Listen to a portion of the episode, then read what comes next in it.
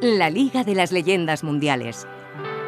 Un podcast que cuenta la historia de figuras del fútbol español que dejaron huella en la Copa del Mundo. Porque con la Liga, el Mundial es más mundial. Y cuando Iker estaba haciendo el sorteo, tiré la moneda, supongo que cayó cara, porque ganamos, la enterré en el campo y ahí quedó. A lo mejor está ahí todavía. La Liga de las Leyendas Mundiales. Capítulo 1. Joan Capdevila. La moneda que cambió la suerte de España.